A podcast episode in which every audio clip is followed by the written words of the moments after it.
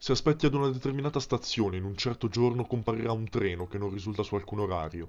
Se sali su di esso noterai che il suo interno, a suo discapito del mal ridotto esterno, sarà molto elegante e antiquato.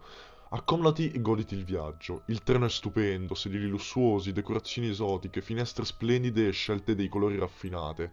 Il personale selezionato è, è molto entusiasta di soddisfare i passeggeri. Il bigliettaio intrattiene una conversazione con te. Ogni mezz'ora circa un cameriere viene ad offrirti i piatti più ricercati.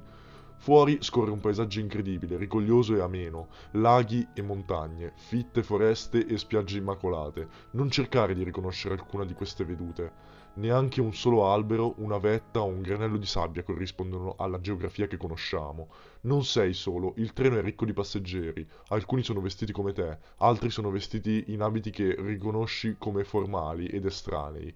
Qualcuno è vestito molto elegantemente, in abiti sfarzosi fuori moda da almeno un secolo e mezzo. Altri ancora indossano abiti sportivi che non riconosci e portano con sé oggetti, elettronica, accessori, che non hai mai neanche immaginato.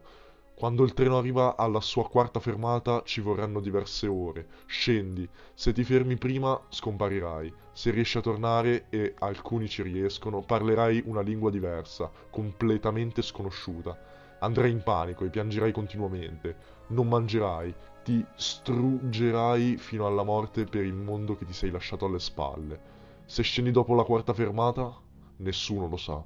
Sappi però che ogni tanto un cadavere smembrato viene ritrovato sulle rotaie, vicino alla piattaforma d'imbarco. Di solito si tratta di corpi putrefatti, solo vagamente assimilabili ad un essere umano. Nonostante l'avanzata decomposizione appaiono molto di improvviso, spesso in un batter d'occhio. Molte delle vittime rimangono non identificate semplicemente a causa dell'orribile stato dei loro resti. Quelle identificate tuttavia avevano tutte biglietti del treno macchiati e rovinati, che risalivano a giorni, settimane o addirittura mesi e anni prima.